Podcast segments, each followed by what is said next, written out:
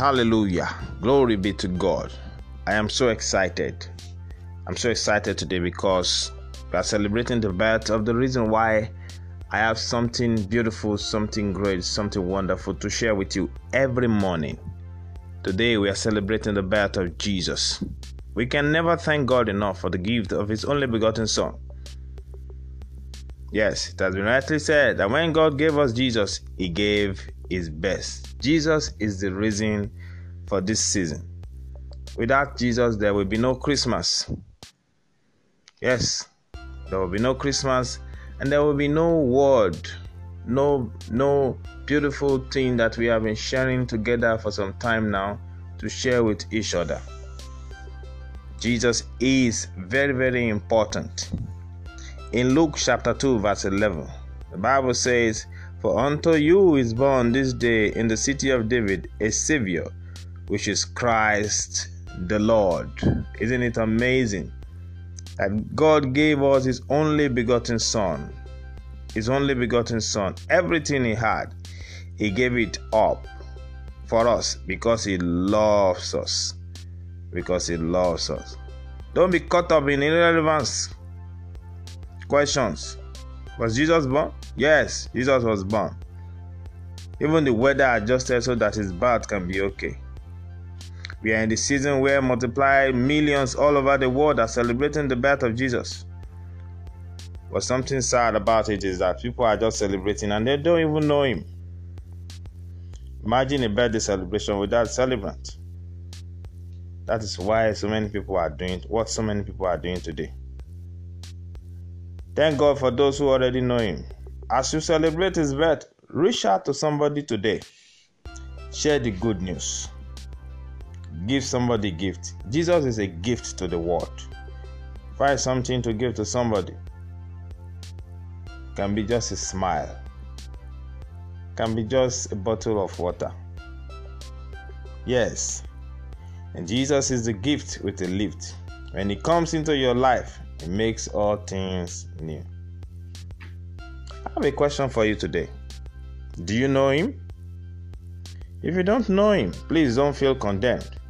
You can know Him today. It's as simple as praying this little prayer. Little but mighty, important and powerful. Almighty God, I come to you today. I know that I am a sinner and I cannot save myself. That is why I come. Jesus, I believe that you came to this world, you died and rose again, and you paid the supreme price for my sin. I confess you today as my Lord and Savior. Thank you for accepting me into your family. Thank you, Lord, for opening my eyes to see you today. In Jesus' name, amen. Wow, if you pray that prayer, I am so happy for you. You make me even much more glad today. I welcome you to the family of God. Now you are born again. Now you are a part of the family of God.